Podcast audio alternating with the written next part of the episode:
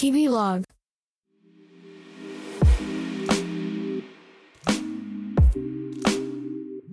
人がいるんだなっていう安心感を感じます。こんにちは、しんのすけです。さんじゅう代クリエイティブディレクターの日々の視点、日々ログ。聞いてくれてありがとうございます。今回は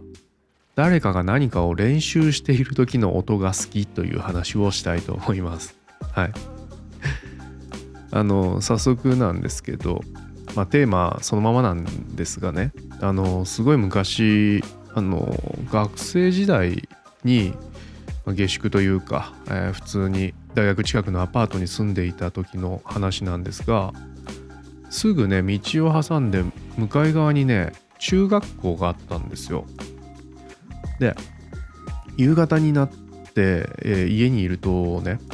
あの多分その中学校の吹奏楽部の子たちが楽器を練習する音がねめちゃくちゃ聞こえてきてたんですよ、夕方に。うん、なんかねそれがね僕 ビージーエム というか環境音としてすごく心地がよくて、なんかドレミから始まってちょっとロングトーンっていうんですか、あの長めにこう音を出す練習とかしながら、あいよいよなんか具体的な曲の練習始めたなみたいな、うん、そういう様子もねなんとなく、僕ちょっと全然吹奏楽とか詳しくないんですけど、なんとなくあ今日はこういう練習してるのかなみたいな、うん、音だけしか聞こえてこないんだけど、なんかその向こうにねあの、まあ、中学生生徒さんが頑張って練習してる感じ、うん、それとなんか上達していく過程なんだなっていう、なんかその音の向こうにねめちゃくちゃ人間味を感じるというか、うん、なんかそういう体験があったんですよ。なんかどうしてもね シーディー とかそれこそもう市販されている音源ってもう完成されたものじゃないですか。でもう再生するたびに、えー、素敵な楽曲が全く寸分たがわぬ形で再生されて音楽を楽しむことができるんですが、そういう生の練習の音って当然完成品ではないんですが、なんかそこに逆にこうそれを頑張ってねあの演奏しようとしている人のなんか、うん、人となりというか人間味を感じるのかなって、なんか改めてねなんでこんなに心地よく聞こえるんだろうっていうのをね思った時に自分で分析したんですけどね。でそれから少し経って社会人になってからうんとにかいめ引っ越した時かな、今度はね住んでいるあのー、場所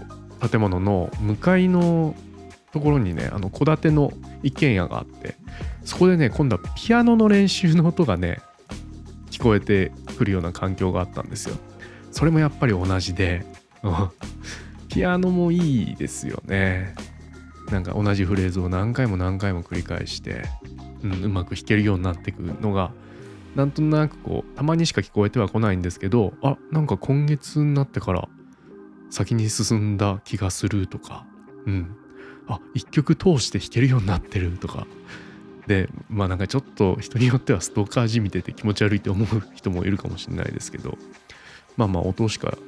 聞こえなくて、その向こう側にいる人の年齢とか性別とか分かんないんですけど、なんか確かにそこに人がいて、えー、ピアノを上手に弾きたいなっていう思いが音から伝わってくるっていうのが心地よかったですね。うん、でね最近あの同じような同じようなまあ似たような人の練習がすごく心地よく聞こえるっていうエピソードがあって、それがあのこのポッドキャスト日々ログなんですけど、えー、Spotify とかねいろんなポッドキャストプラットフォームで配信してるんですが、StandFM っていう、えー、アプリでも同時に配信してみているんですよ。で エスエヌエス 機能を持っていて、僕自身も StandFM で配信してる方の配信音源をいろいろ聞くんですけど、僕がよく聞かせてもらっているコマド喫茶っていうチャンネルのコマドさんが、あの普通の普段はねあのコーヒーの話とかちょっと日々思ったことの話とかそれ自体もねトークもすごく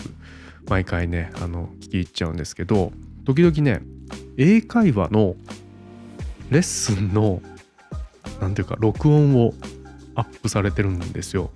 これごめんなさい、本人ご本人にねあの確認を取ったり許可もらってない、勝手に紹介しちゃってるんですけど、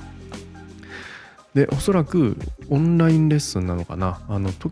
うっすらと、えーと、その小窓さんという方が、えー、話した英語のフレーズに対してうっすらとなんか端末の向こう側からの応答っぽい音が聞こえる時があって、あじゃあこれはきっとオンラインレッスンのね、うんまあ、きっとというかオンラインレッスンのやり取りをそのまま録音して配信してるんだろうなっていう、なんかねそれもさっきの吹奏楽とかピアノじゃないんですけど、なんか人が練習というか上達しようとしている過程をなんかこうねふわっと耳に聞こえてくる感じの心地よさがあって、かつねあの楽器と違って僕もね英語まあ小窓さんほどじゃないんですけど勉強していてゆるくね、なのでその練習している方のフレーズとかあの英会話の会話内容を聞いてなんか僕も勉強できてる気に勝手になってしまっているって副次的な効果もねあったりします。はい皆さんはそんな誰かが何かを練習している音を聞いてなんか和んだりとか勉強になったりとか心地よさを感じたことはありますでしょうか。はい、最後までお聞きいただきありがとうございました。しんのすけでした。またね。